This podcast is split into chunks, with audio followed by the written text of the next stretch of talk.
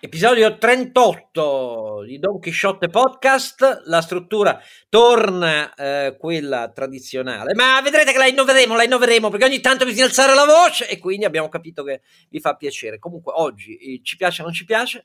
E poi un approfondimento come si valuta il rischio adesso che finiscono le moratorie? Sì, verranno protratte, ma poi finiranno a un certo punto insieme alle garanzie dello Stato.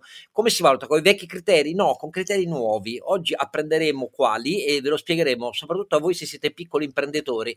Dovete cambiare la cultura di come gestite i vostri dati, perché altrimenti è peggio per voi, no, è peggio per tutti e noi non vogliamo questo.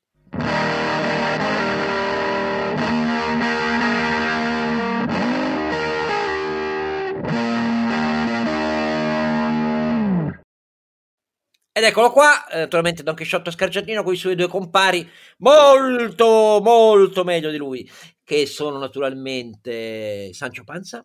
Renato Cifarelli.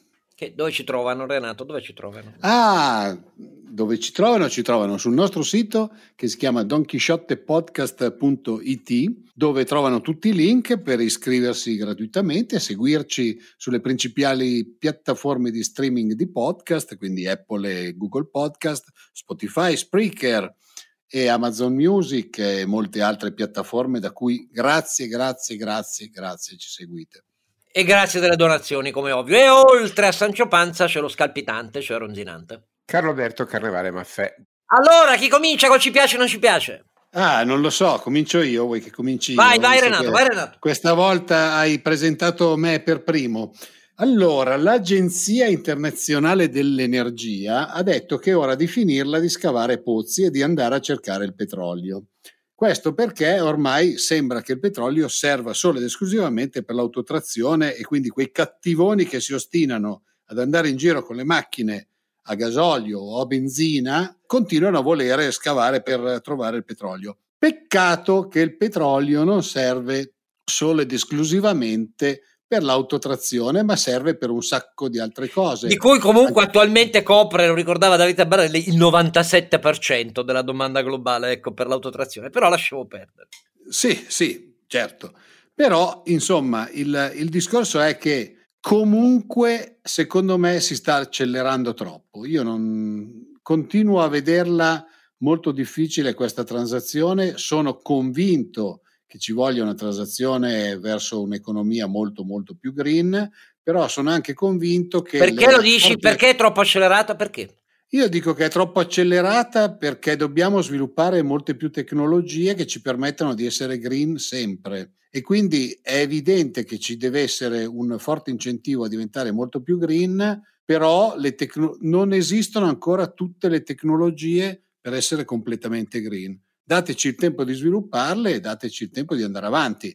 Faccio un esempio, allora tutto, si parla sempre di autotrazione, di batterie, di passare tutto al batteria, cosa che anche nel mio settore, quello del giardinaggio, sta avvenendo. Peccato che poi la gestione delle batterie non è proprio una passeggiata, perché spedirle è un problema, immagazzinarle è un problema, continuano a uscire nuove regole perché comunque le batterie al litio sappiamo tutti che sono abbastanza pericolose e quindi naturalmente se noi adesso ad un certo punto diciamo tutto verde, tutto verde, tutto batteria, tutto batteria, poi abbiamo il problema della gestione delle batterie. Però probabilmente io ho una visione un po' eh, distorta dal fatto che sono in mezzo alla, al mare e all'oceano delle regole che ogni giorno stanno arrivando sul, sul green e che non ci permettono neanche di capire cosa dobbiamo fare in azienda.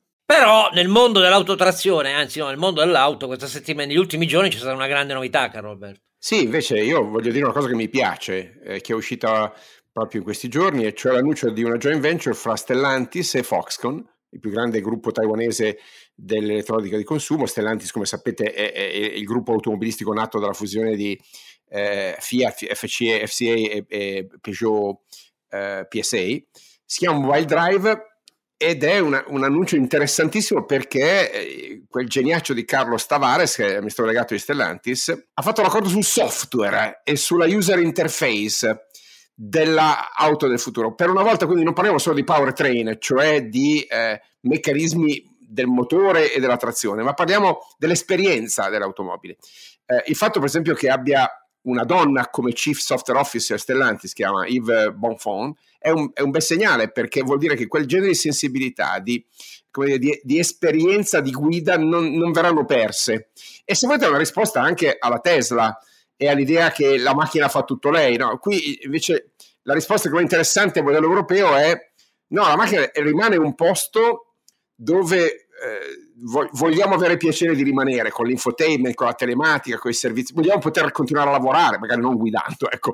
Um, e l'idea che Foxconn e, e, e Stellantis si, si, occupino per una volta ecco, di innovare l'esperienza interna, quindi non sia semplicemente fisica, ma, ma, ma logica, ma mediatica, ecco, è una bella notizia, secondo me anticipa notevolmente eh, le, le, scelte degli altri produttori europei che si sono sempre un po' fatti in casa queste cose con risultati non sempre eccellenti e eh, brucia sul tempo il modello Tesla eh, conservando quindi un, una transizione come diceva giustamente Renato che non potrà che essere progressiva non può essere un salto nel buio eh, ma nel frattempo introducendo fin da subito o comunque in tempi più, più rapidi una nuova esperienza d'uso. Quindi auguri per questa per questa iniziativa eh, diciamo, il mondo asiatico e il mondo europeo trovano un punto di sintesi in, in questo nuovo smart cock- cockpit, un po' come è successo nel mondo dell'aviazione, se volete, e questo arriverà sperabilmente nelle nostre automobili rapidamente, cambiando l'esperienza d'uso, introducendo sicurezza, introducendo eh, componenti appunto di intrattenimento. La trovo una bella notizia, la trovo un pezzo dell'Europa e anche dell'Italia, no? Italia e Francia sono al cuore di questo progetto, che reagisce bene agli stimoli del nuovo mercato. Io invece inizio con un non mi piace. Non mi piace quello che ho letto sui giornali per uh, due o tre giorni intorno al fatto che non si trova il candidato del centro-sinistra o del PD, nel senso che fanno finta che non ci sia Bassolino, ma comunque detto questo non si trova. E allora in, si inizia a leggere sui giornali che per trovarlo poi è anche giusto, ci vuole un grande patto per Napoli. Che cosa bisogna fare? Bisogna collare al contribuente italiano i debiti di Napoli, no? Allora, francamente, io mi sono occupato per anni eh, della gestione finanziaria del disastrato capoluogo della Campania. Allora, tutti gli anni di De Magistris, che ha ereditato un, un debito pregresso che è arrivato, compresi gli interessi non pagati, a 2,7 miliardi, da anni lontanissimi, sono stati fatti, tutti spesi, per disconoscere questo debito e chiedere che se lo accolassero altri. In violazione della legge sui pre-default dei comuni, che comunque è già stata cambiata tre volte negli ultimi cinque anni. Ha detto no alla Corte dei Conti più, più volte, ha detto no la Corte Costituzionale allo spalma debiti di 30 anni che aveva chiesto e praticamente ottenuto. Il modello resta quello, facciamo come a Roma, accolliamo i debiti di Roma, quando accadde con la giunta di centrodestra, pre-raggi, accolliamolo all'Italia. Allora, tutti questi ragionamenti sui media non li ho visti, ho visto solo che bisogna fare così per Napoli, è ovvio. E perché il nuovo candidato sindaco dovrebbe rispondere dei debiti pregressi? Mi dispiace, mi sembra un metodo da pazzi. Allora lo facciamo per tutti i comuni italiani, scusate. Non ho capito. Perché c'è chi finisce in pre-default e in default e deve rientrare in tre anni perché questo prevede la legge e c'è chi invece dice io non lo faccio e ci pensa qualcun altro. Non è, è colpa dei napoletani? No, come ovvio, solidarietà ai napoletani. Ma il problema è che l'impudenza di dire non pago perché non voglio pagare il costo elettorale, perché gli anni dei magistri sono stati quelli dell'esplosione. Lì parla del rinascimento di Napoli, tutti, anche Bassolino, il rinascimento di Napoli e così via. Beh, mi dispiace. Fatto sui buchi non mi piace e la compiacenza dei media la trovo ancora una volta scandalosa perché quei debiti non li ha fatti eh, il re di Borbone, ecco, li ha fatti chi ha amministrato Napoli e lo Stato delle municipalizzate napoletane parla chiaro da anni innumerevoli.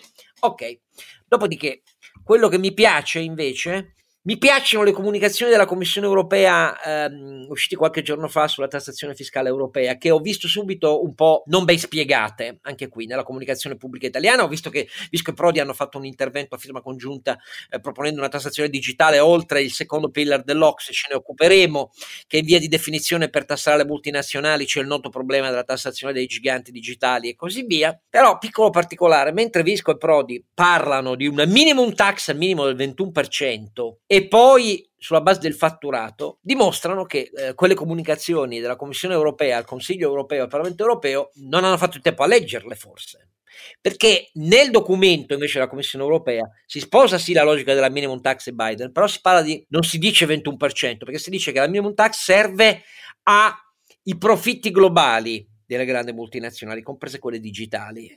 Quindi non può essere al 21%, se no un mucchio di paesi non la firmano e non è affatto minimum tax.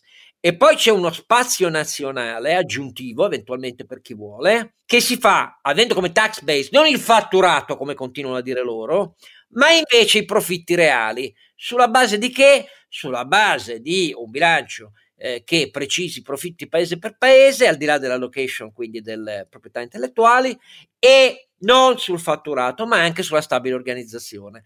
Allora, non basta dire viva Biden se poi si spaccia qualcosa di profondamente diverso. Quindi, per una volta, viva, viva le comunicazioni della Commissione europea. E adesso l'approfondimento.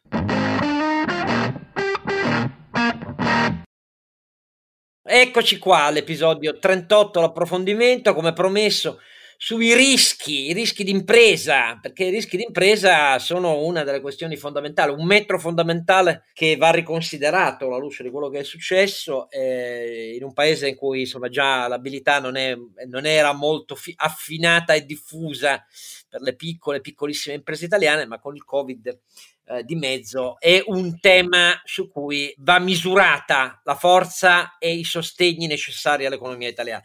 Io vi faccio solo tre cifre che sono la, l'aggiornamento mensile a inizio maggio da parte della Banca d'Italia di cosa ha significato in termini di credito debito l'effetto della pandemia, perché all'inizio di maggio erano ancora attive 146 miliardi di moratorie famiglie eh, imprese nel sistema degli intermediari italiani. 168 miliardi, a tanto era arrivata eh, la richiesta di intervento del Fondo Garanzia eh, PMI eh, per le imprese e a questo si aggiungono 23,6 miliardi di crediti garantiti dal sistema SACE. Solo queste tre cifre fanno 337,6 miliardi. Eh, ecco, e naturalmente nel percorso di uscita dal Covid, di distinguere da chi ha avuto l'effetto della pandemia ma ha un mercato e prospettive, con crisi strutturali di impresa, in Italia noi le assommiamo, le, le confondiamo, ma non è così, cui i lavoratori vanno ricollocati e formati eh, invece di avere sostegno dello Stato, garanzie dello Stato, eh, debito pubblico dello Stato, ma anche rischio per gli intermediari, questa è una delle croci e delizie della situazione in cui siamo. Allora, per parlarne abbiamo eh, con noi eh, uno che di mestiere eh, fa questo, per così dire, e lo fa all'interno di un gruppo che è un vanto dell'italiano, perché è nato poi alla fine eh, degli anni Ottanta, il, il, gruppo CRIF, cioè la centrale rischi finanziari, e poi è cresciuto, si è espanso anche in area EMEA, nell'area ASEAN, eh, è diventata anche un'agenzia di rating, ma nasce proprio come gestore eh, di un sistema eh, controllato digitale delle comunicazioni che riguardano il credito, il rischio di credito, il rischio finanziario del nostro paese. Ed è con noi appunto chi si occupa di Global Transformation Services all'interno del gruppo CRIF, cioè eh, l'Executive Director Giorgio Costantino. Grazie di essere con noi. Grazie, grazie a tutti, grazie Oscar Giannino, grazie Carlo Allora, il, il, problema che vorremmo un secondo spiegare in questo approfondimento è come il rischio, le esposizioni, ma anche il patrimonio e il capitale poi del sistema degli intermediari finanziari e bancari deve e può fronteggiare con nuove tecnologie questo grande problema aggiuntivo. Io ho dato solo tre cifre, ma insomma è, è molto più grande di questo, eh, a dire la verità, eh, anche guardando la velocità di alcune ristrutturazioni delle catene globali di fornitura eh, e così via. Allora, Carlo Alberto, da dove vogliamo cominciare? Io chiederei a Giorgio di farci un quadro eh, di questa evoluzione post pandemia del rapporto fra sistema finanziario, sistema bancario e sistema economico reale. Perché abbiamo messo tutto in frigorifero, abbiamo ibernato il sistema finanziario con questa dose massiccia di garanzie, di moratorie che ha appena descritto Oscar, ma a noi un exit strategy serve. E eh, il governo fino adesso è stato molto omissivo o, o, reticente a parlarcene. Mm? Stiamo ancora parlando di, fondamentalmente di proroghe. Ora, noi dobbiamo dare uno sguardo invece più laico e più disincantato dacci una fotografia dal vostro punto di osservazione e ti chiederei di parlare dell'Italia in questo momento, ma se vuoi estenderti a un'occhiata almeno europea ci fa solo piacere, eh, perché comparativamente sappiamo che non tutti i paesi europei hanno scelto la stessa strada, anzi l'Italia è quella che ha livello di intervento più diretto, forte, esteso e anche distorsivo dal mio punto di vista. Quindi una richiesta è che cosa dobbiamo aspettarci in uscita dalla pandemia del rapporto fra banche e imprese dal punto di vista delle nuove metriche del rischio e che ruolo devono avere i governi, posto che ne hanno avuto uno importante, ne stanno avendo ancora molto importante, nel gestire questo passaggio. Prego Giorgio. Allora, grazie a tutti, grazie Oscar Giannino e Carlo Alberto per l'invito. Eh, sì, allora, ehm, siamo secondo me a una chiave di volta. La pandemia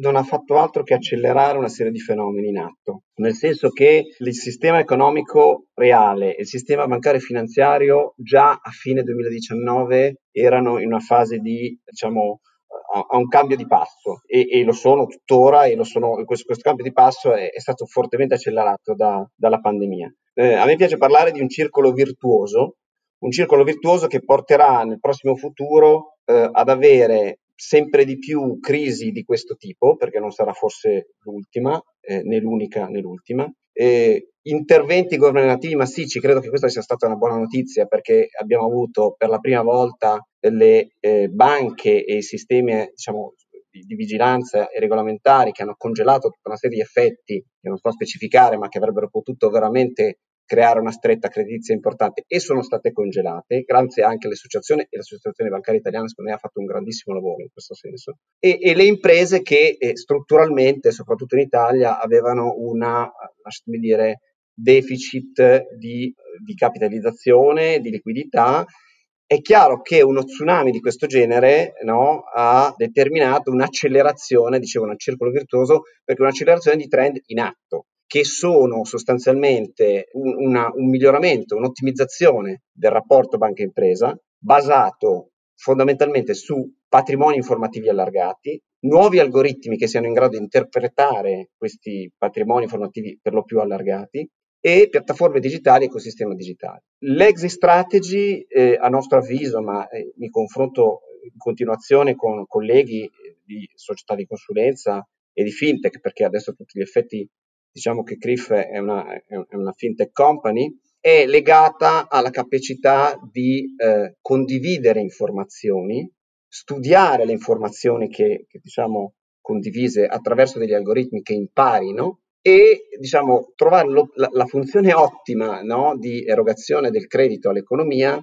eh, attraverso diciamo, degli algoritmi che in qualche modo permettano di erogare proprio a quell'impresa che ha proprio quell'esigenza di liquidità, che fa parte di quel settore produttivo, di quella filiera, quella quantità di denaro necessaria a soddisfare esigenze di capitalizzazione e di liquidità. Quindi eh, la ricetta è una ricetta di dati, algoritmi e piattaforme digitali. Le piattaforme digitali sono chiaramente cloud e sono capacità di condividere la maggior parte di informazioni possibili. Giorgio, però in, in questo caso non si, rie- non si rischia, eh, visto da chi poi il credito deve andarlo a cercare, di erogare il credito sempre agli stessi e che ci sia una specie di circolo vizioso per cui gli algoritmi identificano magari aziende che sono in crisi ma potrebbero riprendersi come a rischio e quindi queste aziende peggioreranno il loro rating e peggioreranno la loro situazione? Ma direi che questo è il rischio che corriamo oggi, che corriamo con le funzioni lineari che abbiamo conosciuto fino ad oggi, che sono state e in parte sono ancora procicliche, anche quelle che hanno avuto la verità di non esserlo, perché non voglio entrare nel tecnico, ma sapete che alcuni eh, principi contabili avevano già una logica di eh, gli inglesi utilizzano il termine forward looking su un periodo di tempo cosiddetto lifetime, no? su, tutta la, su tutta la vita utile di un credito erogato. Nonostante questo, gli algoritmi attuali sono algoritmi che si basano sul passato, sulla storia passata e, e quindi su, uh, diciamo, è una proiezione, eh, lasciatemi dire, lineare. Eh, oggi il ragionamento deve essere un ragionamento eh, multifattoriale deve essere un ragionamento che consideri diverse tipologie di informazioni. Recentemente stiamo aiutando utilities eh, piuttosto che banche a so, identificare quelle che sono più attive eh, in settori particolarmente green, no? per esempio nella via e attraverso algoritmi che vanno a fare web, il cosiddetto web scrolling vanno a identificare delle parole chiave e stabiliscono che quell'azienda è particolarmente attiva in questo tipo di, eh, di settore di attività economica.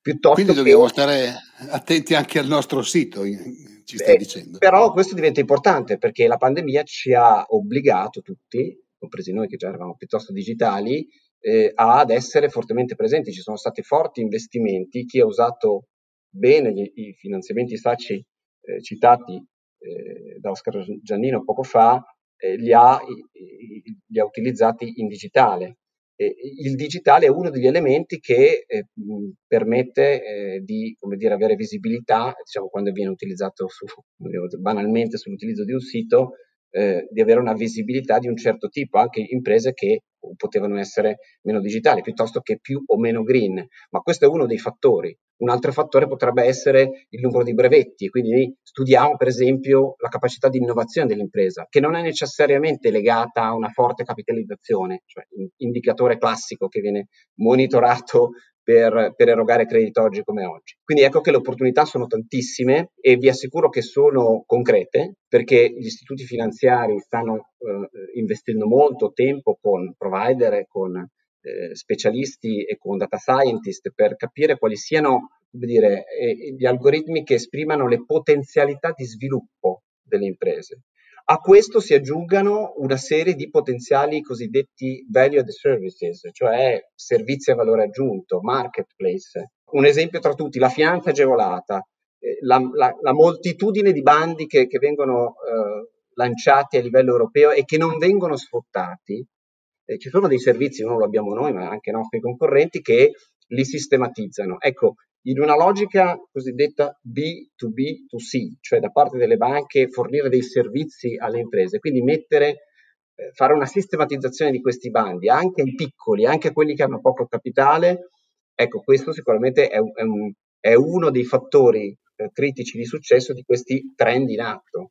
Posso, da... fare, posso, farti una domanda Giorgio che ha a che fare con da, da una parte appunto CRIF come fintech eh, ci sta iniziando a spiegare sfruttamento dei dati e nuovi algoritmi per eh, andare in profondità nella valutazione del rischio e delle potenzialità delle imprese. Dall'altra parte, però, se va, andiamo a vedere come sono fatti gli attivi patrimoniali delle imprese italiane, soprattutto quelle delle piccole e medie, lasciamo perdere le quotate. Le quotate hanno uno stimolo potente in quanto quotate, l'hanno molto ampliato, perfezionato, ispessito. Non è solo la componente ESG, è così. Ma per la stragrande maggioranza delle piccole e piccolissime italiane, se uno va a vedere nel bilancio patrimoniale questa roba dell'impresa praticamente non c'è ma c'è anche un ritardo normativo proprio sulla parte patrimoniale, cioè se andiamo a vedere il fallimento totale, perché l'agenzia delle entrate non è mai stata favorevole, questa è la verità dei fatti, all'esperimento patent box in questi ultimi anni,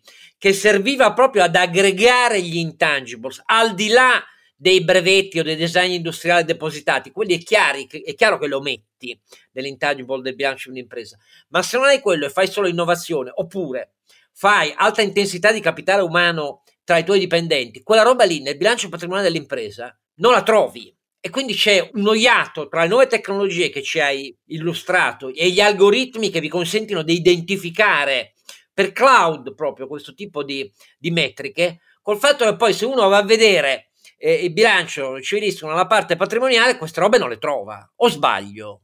No, è così. Eh, il tema però credo che sia un, sicuramente un percorso, no? nel senso che oggi come oggi, eh, sotto due profili, c'è un profilo, diciamo, banca versus impresa istituzionale classico e di concessione di credito che fa fatica e farà fatica anche a recepire tutta una serie di algoritmi per, un, per una questione di disclosure banalmente, perché come sapete i, i, modelli attraverso cui vengono valutate le imprese, ma anche i privati cittadini, quando si parla di cosiddetti rating interna, devono essere validati da da, da, dalle banche centrali.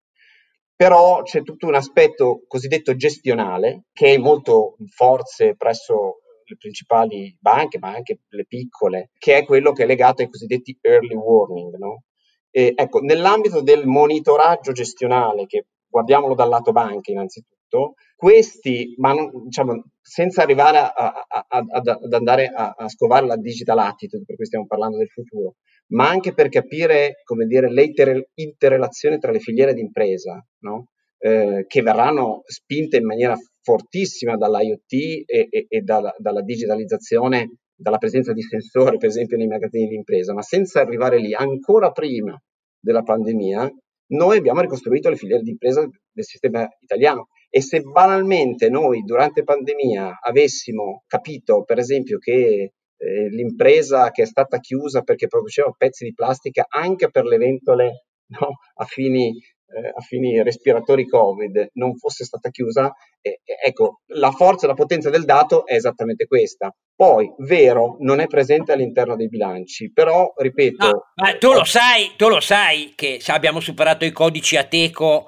per chi era aperto e chiuso solo adesso e non hanno adottato la logica di filiera l'anno scorso. Eh molto vero, però è molto vero che eh, è, un, è, un, modello che oggi è in forte discussione sia attraverso le due... No, per fortuna, per fortuna. Da, da, parte delle due associazioni eh, industriali, cioè quella bancaria e quella confindustriale, e, eh, e verrà fortemente, come dire, spinta dalla, anzitutto dalla necessità, dalla necessità di, di gestire situazioni come quelle che, stiamo, che abbiamo uh, vissuto e, e, e poi per, dire, ottimizzare il modo con cui il cavallo verrà, no? quando si diceva in, in, con una metafora come far bene il cavallo. No, no, no, certo, certo, però in prospettiva è questo. Allora faccio una domanda prima a Carlo Alberto e a Giorgio, che è la stessa, però da due punti di vista diversi.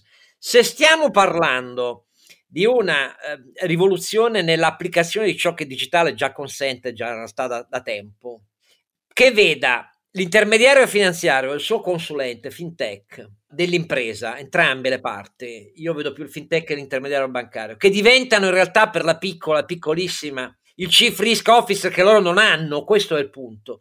Carlo Alberto, ma tu te lo vedi il sistema bancario che mette nella sua uh, organigramma funzionale l'idea di trasformarsi anche in chief risk officer del prenditore?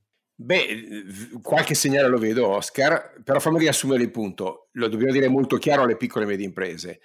Eh, I dati digitali hanno influenza sulla vostra capacità di accedere al credito, nel bene e nel male. E quanto più sono chiari, leggibili, freschi, oggettivi e di qualità, e tanto più sono quindi erogati a un interlocutore affidabile e in grado di utilizzarli, tanto più l'accesso al credito. Quindi eh, questo è un messaggio fondamentale. Mi, ringrazio Giorgio per averlo detto perché è un servizio che dobbiamo fare oggi in previsione di questa exit strategy, in questo effetto precipizio, no? quando finiscono le moratorie, quando, quando il, il, la flebo dello Stato viene tolta. Lato banca, beh, eh, tutte le fintech sono nate intorno a questo, chiaramente. Cioè, okay. cioè, un momento, cioè mi stai dicendo che il registro delle imprese italiane dovrebbe essere questa cosa qua.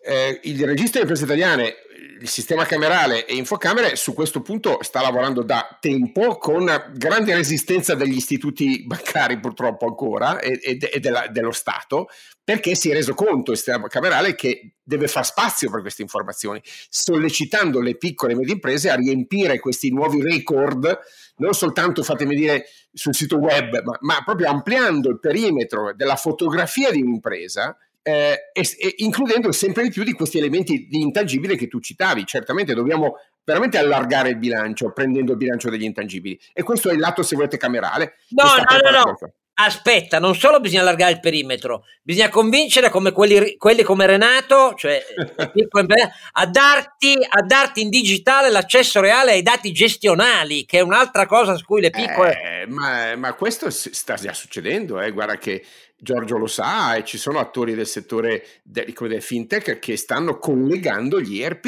Certo, pre, pre, diciamo, prelevando solo dati aggregati eh, a condizioni specifiche, ma eh, questo passaggio è, inev- inevitabile. D'altra parte, l'industria 4.0 che cos'è se non ah, un grande certo. mercato del dato digitale? Okay, il dato non serve solo per fare ordini o consegne, serve anche per dare all'intermediario finanziario una, una, colloca- una, corretta immagine del profilo di rischio e del profilo del merito di credito, evitando gli equivoci che diceva lo stesso Renato, cioè magari sei un'azienda che ha un potenziale, però i numeri dell'anno scorso sono pessimi, ma se metti i numeri del tuo contesto nella filiera corretta, allora il merito di credito arriva. Ecco, ovviamente la domanda che mi hai fatto prima è, le banche sono pronte? No.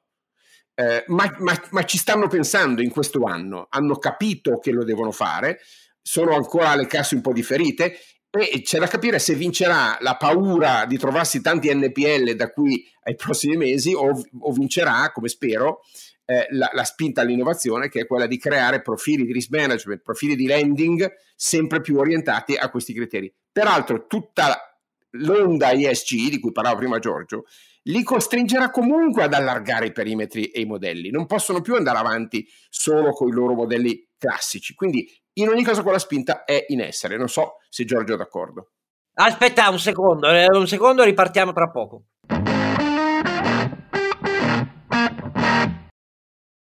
Allora, Giorgio Costantino, ma eh, il chief officer offerto, offerto da CRIF e dalla banca, ma l'impresa ve lo dà il dato gestionale? Allora, io eh, rispondo con, credo con una eh, affermazione che ci trova tutti d'accordo, cioè la, la famosa mano invisibile di Smith eh, ci aiuterà.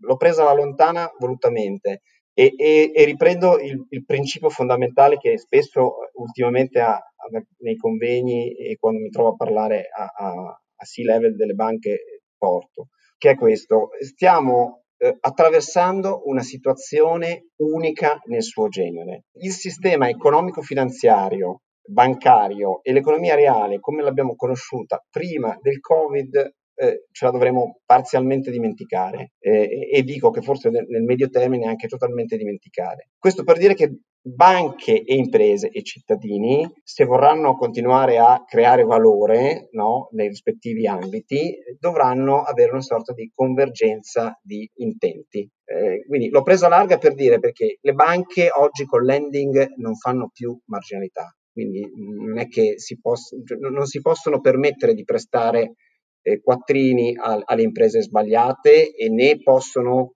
pensare che tutte le imprese che hanno in portafoglio falliscano, eh, perché non è così, perché spesso le imprese falliscono perché non sono state adeguatamente finanziate, perché a, a loro volta non sono stati identificati gli, i punti di forza in qualche modo da finanziare nel medio termine. Dall'altra parte le imprese in questo periodo particolare hanno sofferto e soffrono e soffriranno fortemente di liquidità e, e, e la, la, strutturale e, endemica eh, diciamo, struttura del bilancio sottocapitalizzato no, eh, diciamo, viene al pettine in qualche modo. Allora, entrambi hanno un obiettivo comune, ok?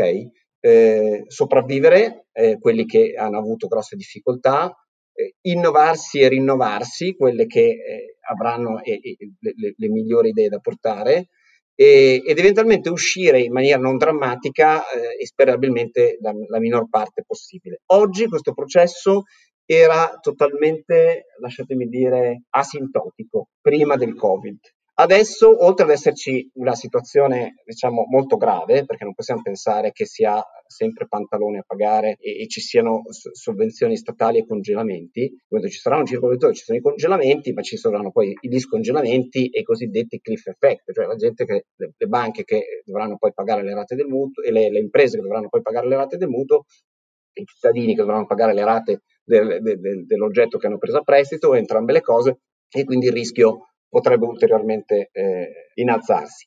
E, però o tutto va a scatafascio o troviamo un exit strategy, come dice Carlo Alberto. L'exit strategy è conoscere per decidere. E il conoscere per decidere non solo lato banche, perché eh, diciamo, le banche non sono cattive, cioè le banche devono capire e, e devono anche crescere eh, culturalmente, perché lo sanno bene gli amministratori delegati delle banche, perché dare credito a un, a un sistema imprenditoriale eh, fatto al 95% di imprese eh, piccole piccolissime eh, non è banale. Eh, come, come, diceva giustamente lei, eh, il ragionamento sulle quotate è un ragionamento totalmente diverso. E, ma quante sono le large corporate in Italia? No? Saranno 100, 200 sostanzialmente. Quindi un grande investimento in cultura, un grande investimento in, in diciamo, evoluzione della gestione diciamo, delle informazioni da parte delle banche, ma anche da parte delle imprese la disponibilità, ma non perché, eh, perché non, c'è, non, c'è, più possibilità di nascondere nulla. È vero, adesso c'è ancora eh, qualche freno, lo vediamo sull'open banking, l'open banking è la disciplina che permette eh, di condividere i conti correnti, non è ancora partito in maniera forte, Eh, noi stiamo studiando i benchmark internazionali dove partono, anche in paesi che uno non si immaginerebbe mai. Ci sono delle banche in Polonia che di quelle imprese condividono tutte le informazioni proprio per capire anche, cioè, ottimizzare l'ottimizzazione dei saldi eh, da parte dell'imprenditore che ha eh, dire, delle eccellenze e quindi possa investire in innovazione piuttosto che in finanza. Quindi sicuramente in Italia questa anche il, tutto il, il, valore possibile della condivisione dei conti correnti, che è la prima banale condivisione prevista dai regolamenti, deve ancora partire, ma è una strada obbligata. È una strada obbligata e lo sarà ancora di più, eh, Carlo Alberto lo sa bene perché stiamo studiando assieme questi aspetti, quando ci sarà la valuta digitale, perché poi lì allora saranno forse una, la spinta sarà ancora superiore no? a, a, al conoscere per decidere, da entrambi i lati, da parte del sistema economico finanziario e dalle banche e da parte delle imprese nella disponibilità a condividere. Renato, ma tu invece i dati li dai tutti, se te li chiedono? Ma, eh, io sono un maniaco ossessivo compulsivo della comunicazione finanziaria anche per le piccole aziende da sempre. Eh, ho cominciato a esserlo nel 92 quando avevamo l'azienda molto in crisi e quindi davamo i dati su base mensile alle banche. Ma infatti volevo fare una domanda a Giorgio e di converso a Carlo Alberto, perché poi so che su queste cose ci stanno lavorando tutti e due. Ma fare anche una questione, cultur- farne anche una questione culturale, per esempio fare delle specie di cruscotti di KPI mensili che l'imprenditore carica all'interno di un sistema di banca che gli permette, per esempio, di avere, che ne so, un piccolo sconto, ma nel frattempo gli insegniamo anche un po' a misurare i numeri, come la vedete? Lasciare rispondere a Giorgio, Io, ovviamente è, è, un po' il tema del Chief Risk Officer o Chief, eh, come dire, eh, Financial Officer conto terzi di cui abbiamo parlato prima.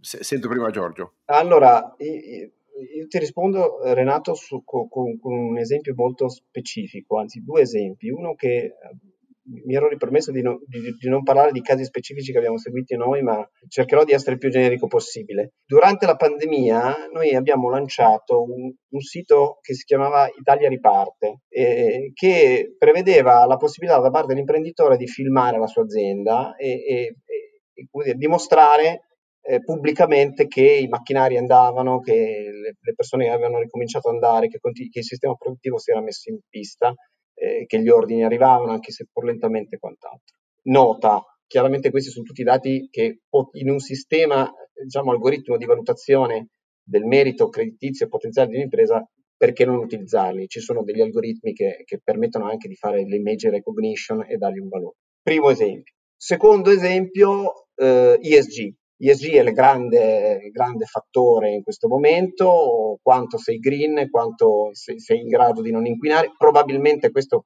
produce, produrrà investimenti, quindi benvengano tutti gli stimoli fiscali da parte del PNRR, però anche qui abbiamo lanciato una autocertificazione, un'autocertificazione sulla base di una, una tassonomia studiata a tavolino, con una serie di KPIs basata sulla tassonomia ESG diciamo, ufficiale, eh, che permetta all'imprenditore di, di, farsi una prima autocertificazione.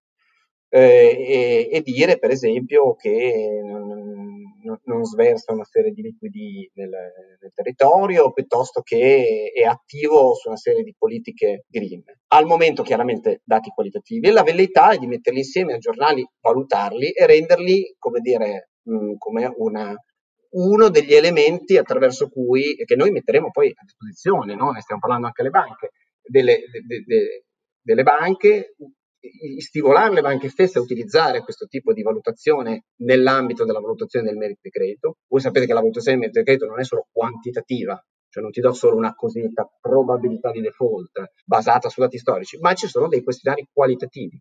Ecco, bisogna che questi meccanismi si mettano in pista. Ecco, io non, non mi aspetto una, dire, condivisione immediata dei KPIs, anche se ancora prima della pandemia si, si parlava del cosiddetto gestore la valigetta del gestore corporate delle banche che fosse in grado di studiare il business plan con l'imprenditore. Questo scusatemi, ma passa anche attraverso un'evoluzione culturale da parte de, dei gestori delle banche eh, no, non indifferente. Però si parlava già di questo. Quindi, secondo me, questo processo in parte era in atto con le cosiddette valigette del gestore, però, ripeto di nuovo, la pandemia ci ha chiesto di fare in modo che alcuni indicatori, alcune metriche vengano rese pubbliche. Io partirei da quelle che, su cui c'è anche il maggior sostegno da parte dei governi e delle fiscalità. Eh, se pensiamo all'ISG, se pensiamo a tutto quello che, che sta dietro la, la, il sostegno a questo tipo di... potrebbe essere chiaramente uno dei modi attraverso cui cominciare una collaborazione fattiva tra il sistema economico-finanziario e quello, quello reale. Provo ad aggiungere un punto io. Eh, sì, gli imprenditori devono porsi ora il problema di scegliere eh, i, i fattori informativi eh, caratterizzanti del proprio business e esporli in maniera aggregata, in maniera tale da non rivelare necessariamente eh, segreti industriali. Eh, cioè posso dire il mio portafoglio ordini è una percentuale X del mio fatturato l'anno scorso senza citare il nome dei clienti, però posso dire, no? Sicuramente partendo da ESG, perché questa cosa è già entrata nei modelli di risk management, è, è, è, un obbligo che deriva da Francoforte e dal fatto che tutto il mercato finanziario ormai sta includendo quel, quel genere di eh, indicatori nel valutare il potenziale di impresa. Il futuro, eh, non, non, soltanto la sostenibilità immediata. Quindi il senso anche di questa chiacchierata, e ci dico a fare disclosure, io e, e, e Giorgio condividiamo eh, il consiglio di amministrazione di una AI Studio, si chiama così, una piattaforma che utilizza l'intelligenza artificiale proprio per, per, per fare ricerche guarda caso anche in, in, in, territori di tipo aziendale e risk management. Quindi il senso di questa chiacchierata, anche per correttezza, è questo. E ho invitato, ho voluto invitare Giorgio proprio per parlare di una cosa che al di là de, dei nostri studi interessa tantissime persone, tantissime aziende e io dico anche tantissime famiglie perché oggi abbiamo parlato tanto di impresa, di piccola e media impresa, però il credito al consumo, eh, se, se, devo pensare ai nuovi mutui delle case, ai nuovi mutui per, o, o, ai nuovi modelli per acquisire veicoli che andranno sostituiti perché il ciclo diciamo, di evoluzione tecnologica a questo porterà, no? a una profonda ristrutturazione sia degli asset immobiliari che di quelli eh, automobilistici. Ecco, tutti i cercatori di credito dovranno farsi carico di questa piccola e importante sfida, esibire una quantità corretta, adeguata de- di dati che descrivano il proprio profilo, diventerà una condizione essenziale per partecipare al mercato del credito. Io eh, devo fare una domanda a Giorgio che deriva da uh, un mio dubbio che, mh, mm, su quello che ha appena detto Carlo Alberto, cioè il problema è da una parte dare il maggior numero di dati possibili, si può fare anche senza dire clienti e fornitori per tutelare, per così dire, chiamiamola un termine improprio che a me non piace quanto viene utilizzato troppo e male eh, nel nostro paese, cioè la privacy, però al contrario io credo che da, da alcuni anni, magari sbaglio, chiedo l'opinione a Giorgio, uh, che l'accesso a cui dovrebbero servire di più, cui ho sempre creduto di più nella potenzialità del, eh, di, di due tipi di fintech, quelli che fanno l'instant lending e quelle che consentono l'accesso al capitale eh, di rischio, non solo di debito, anche per le piccole e piccolissime che in realtà dai mini bond, con tutto rispetto per l'amico Passa, non hanno avuto niente. Ecco, ho sempre creduto che alla fine i dati più rilevanti per come funzionano nell'industria italiana, quelle piccole e piccolissime, eh, che reggono e reggono bene, sono quelli di filiera, non della singola impresa, caro Alberto. Cioè il problema è che per la resilienza e lo sviluppo e l'innovazione di tantissime, cioè stiamo parlando almeno di leviamo le 7.000 al quarto capitalismo, leviamo le 7.000 eh, micro titolari di nicchie iper specializzate nel commercio mondiale, ma le 15.000 sotto che lavorano per loro, 15-18.000, eh, ci dice l'Istat. Quelle la forza ce l'hanno non per il loro perimetro finanziario, eccetera, eccetera, ma ce l'hanno proprio perché il loro fatturato, i loro utili, il loro tasso di innovazione deve stare dietro la catena a cui appartengono, quindi i dati dovrebbero essere di filiera. Magari mi sbaglio io, cioè io ho sempre pensato che poi questi algoritmi e questa condivisione di dati come nuovo supporto di valutazione eh, al di fuori dei dati di bilancio e degli andamenti trimestrali, semestrali o annuali, di cui parliamo oggi, dovessero essere, proprio per la natura della piccola industria eh, italiana, parlando di industria manifattura, soprattutto quelli di filiera. Mi sbaglio, Giorgio? Guardi, ti rispondo io, poi lascio la parola a Giorgio. Il rischio di impresa non è una monade, se posso citare Leibniz. Certamente, quanto più elevati sono i livelli di interdipendenza nelle filiere, nelle global value chain, tanto meno il perimetro singolo del, del soggetto giuridico impresa è sufficiente per definire il rischio. Ed, ed, ed è lì che Giorgio ha ragione a dire che dobbiamo interconnettere i dati in questo grande ecosistema, perché solo con una visione collettiva generale, quindi una visione interconnessa che si ha la corretta rappresentazione del rischio. Non so se Giorgio è d'accordo. Sono d'accordissimo con entrambi, ma eh, livello, uno dei migliori livelli di interconnessione è dato effettivamente da, dalla, dalle filiere di imprese. Sono d'accordo con Oscar eh, quando dice che questo deve essere il livello di disclosure perché, ed è una battaglia diciamo, personale della mia area, eh, ne abbiamo parlato con diverse banche, ne continuiamo a parlare perché eh, abbiamo addirittura costruito il cosiddetto rating di filiera, lasciatemi dire, no? il, rischio di contagio. Abbiamo provato a ricostruire con tutti i nostri con i dati anche di credit risk che sono presenti nei nostri dataset, una, agganciare un contagio eh, di filiera, eh, proprio per capire no, se, se, se, ha delle difficoltà e quali difficoltà ha un'impresa a monte, quali tipi di effetti ci possono essere sulla, sulla o sulle N eh, attività interconnesse. Ehm, è uno sforzo importante questo, eh, non passa solo attraverso la disponibilità a condividere informazione, cambia, passa attraverso sicuramente un cambio di paradigma. Esatto. Eh, un cambio di paradigma, ma anche, lasciatemi dire, tecnologico da un lato, quindi perché l'IoT aiuterà molto in questo per, per raffinare no, anche questi legami di filiera eh, passa attraverso la disponibilità del sistema bancario di condividere certe informazioni, perché i clienti a volte sono gli stessi da, parte dello, de, de, de, diciamo, lo stesso cliente è cliente di, di, due istituti diversi, ma fa parte sempre della stessa filiera.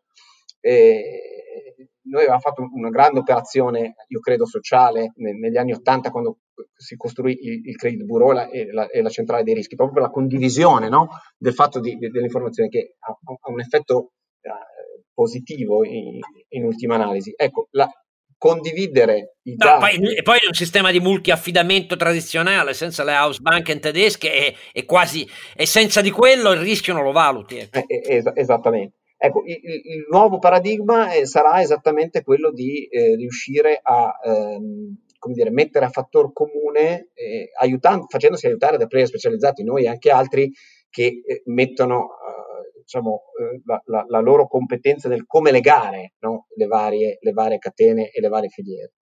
Attraverso questa, queste nuove lenti eh, eh, potremo avere delle, de, davvero delle sorprese positive perché eh, l'assunzione di rischio sarà sempre più consapevole da parte di chiunque, non solo da parte delle banche, non, no, no, non delle imprese. perché sì, banche, diciamo, i soggetti finanziatori, gli enti finanziatori si stanno moltiplicando, eh, come, come, dicevate giustamente, e, e, probabilmente faranno ecosistema, faranno ecosistema con, con il sistema bancario e, e, tu, e tutti costoro avranno bisogno di sempre più informazioni sulle interconnessioni eh, tra, tra, imprese. Eh, già, Oscar, però c'è un punto a cui dobbiamo estendere la, la, conversazione, che è macroeconomico. Fino adesso abbiamo parlato a livello micro, quindi a livello di economia industriale e se volete entro le catene del valore, però fuori sta succedendo qualcosa, eh, stanno aumentando i costi delle materie prime, ci sono bottleneck sulla logistica, i costi dei noli, c'è una, eh, una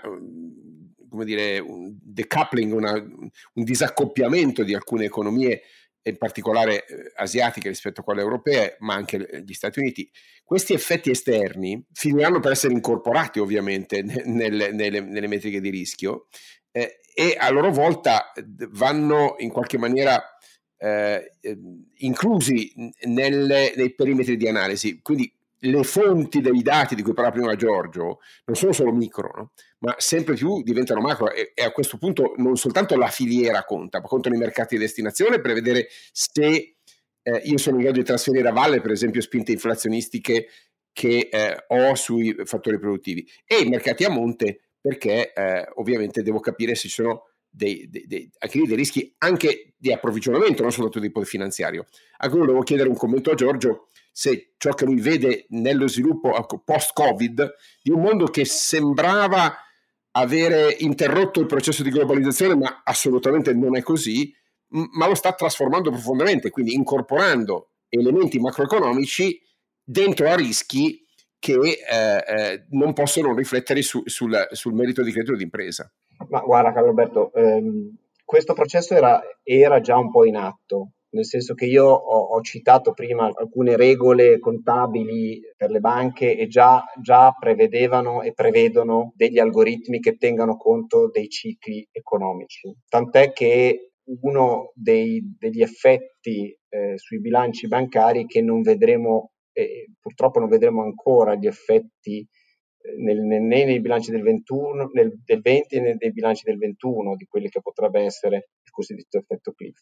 Quindi perché? Perché sono, sono anche quei modelli, questi modelli qui sono modelli prociclici. Però tu tocchi un punto importante, cioè che è l'allargamento di questi, di questi, fattori. Sicuramente i fattori macroeconomici vanno eh, tenuti presente, le interconnessioni saranno moltiplicate all'ennesima potenza, io credo, perché il digitale, aumenterà in maniera esponenziale le interconnessioni tra settori di attività economica e quant'altro.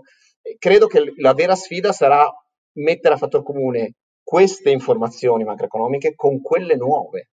Ma pensate per esempio ai livelli di smart working, cioè modellizzare il fatto che un'azienda sia in smart working o non in smart working significa capire, e, e, o degli, dei cittadini, se ne smart working in smart working, capire sono nuove esigenze di consumo e quindi nuove esigenze di finanziamento, oppure nuove eh, dire, potenziali saving rilevanti da parte delle imprese che non hanno tutta una serie di costi e quant'altro. Quindi questo solo per dire che verissimo, eh, i modelli e i sistemi macroeconomici saranno ancora più interconnessi e dovranno essere considerati, ma era un processo, io credo, già parzialmente in atto ma la vera sfida, e lì ci servono data scientist, diciamo, blindati, come mi piace dire, eh, che siano, e, e, con la testa sufficientemente allargata, che riescano a mettere a fattor comune eh, i fattori classici, eh, diciamo, bilancistici proiettati, eh, che poi è un po' quello che dicevi tu, perché secondo me bisogna capire come i fattori macroeconomici abbiano un impatto in chiave forward looking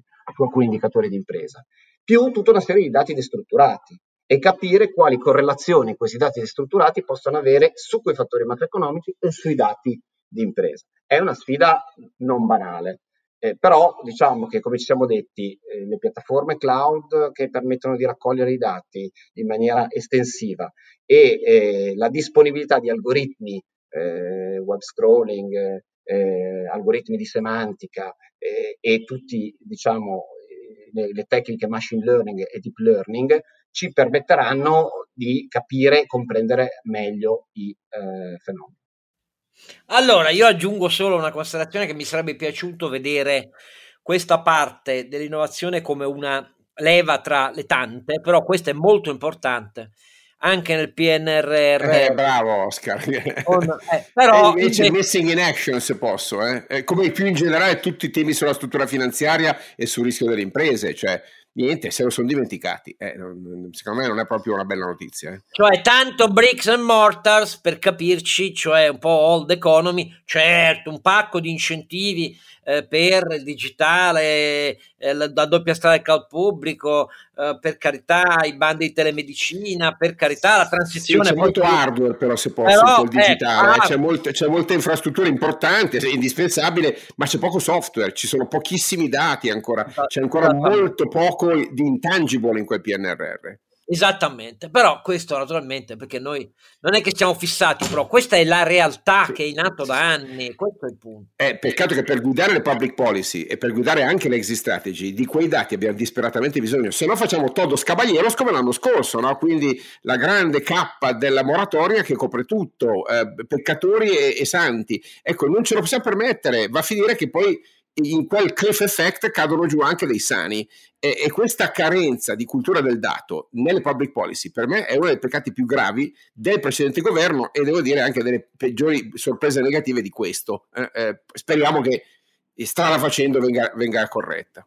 Va bene, allora chiudiamo comunque con una nota di ottimismo. Avete sentito eh, Giorgio Costantino, cioè CRIF è, è, è, nel fintech una leva fondamentale, speriamo di averlo spiegato in questo passo avanti che conviene a tutti, conviene al prenditore, conviene al prestatore, conviene al complesso dell'economia, ai lavoro, agli occupati, eccetera, eccetera. Passa per una serie di rivoluzioni, ma le tecnologie ci sono già quindi si tratta semplicemente di essere proclivi e, pro, e proattivi. Renato, ti ci trovi in questo ottimismo? Ma io sì, mi ci trovo perché c'è stato un bivio un po' di tempo fa, e come al solito, e ci saranno le aziende che ormai, secondo me, hanno capito che devono fare comunicazione finanziaria, aprire i dati, anche perché se tutti vogliamo basare il nostro business sui dati, non è solo basare sui dati a valle, ma anche sui dati a monte. Quindi questo è, secondo me, fondamentale Certo ci vorrà un cambio di mentalità, però io sono ottimista perché se entrano i giovani all'interno delle aziende, in tutte le posizioni, le aziende si svecchiano un po', ci fa solo bene.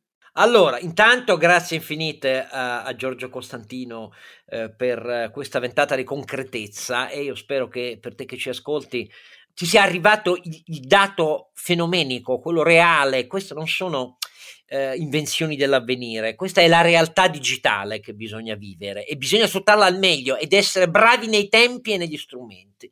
Allora, il fatto che ci sia chi da una parte eh, lavora con dati delle imprese, dall'altra ehm, lavora con gli intermediari è un ponte necessario. Viva viva il CRIF per quello che mi riguarda, per tutta la sua evoluzione nel tempo e per quello che state facendo eh, adesso, Giorgio. E naturalmente grazie, grazie ai miei compari che con, con l'impresa e con l'intermediazione hanno a che fare professionalmente. Io, il vostro umile Don Quixote, non posso altro che dirvi che a questo punto l'appuntamento è al 39 episodio.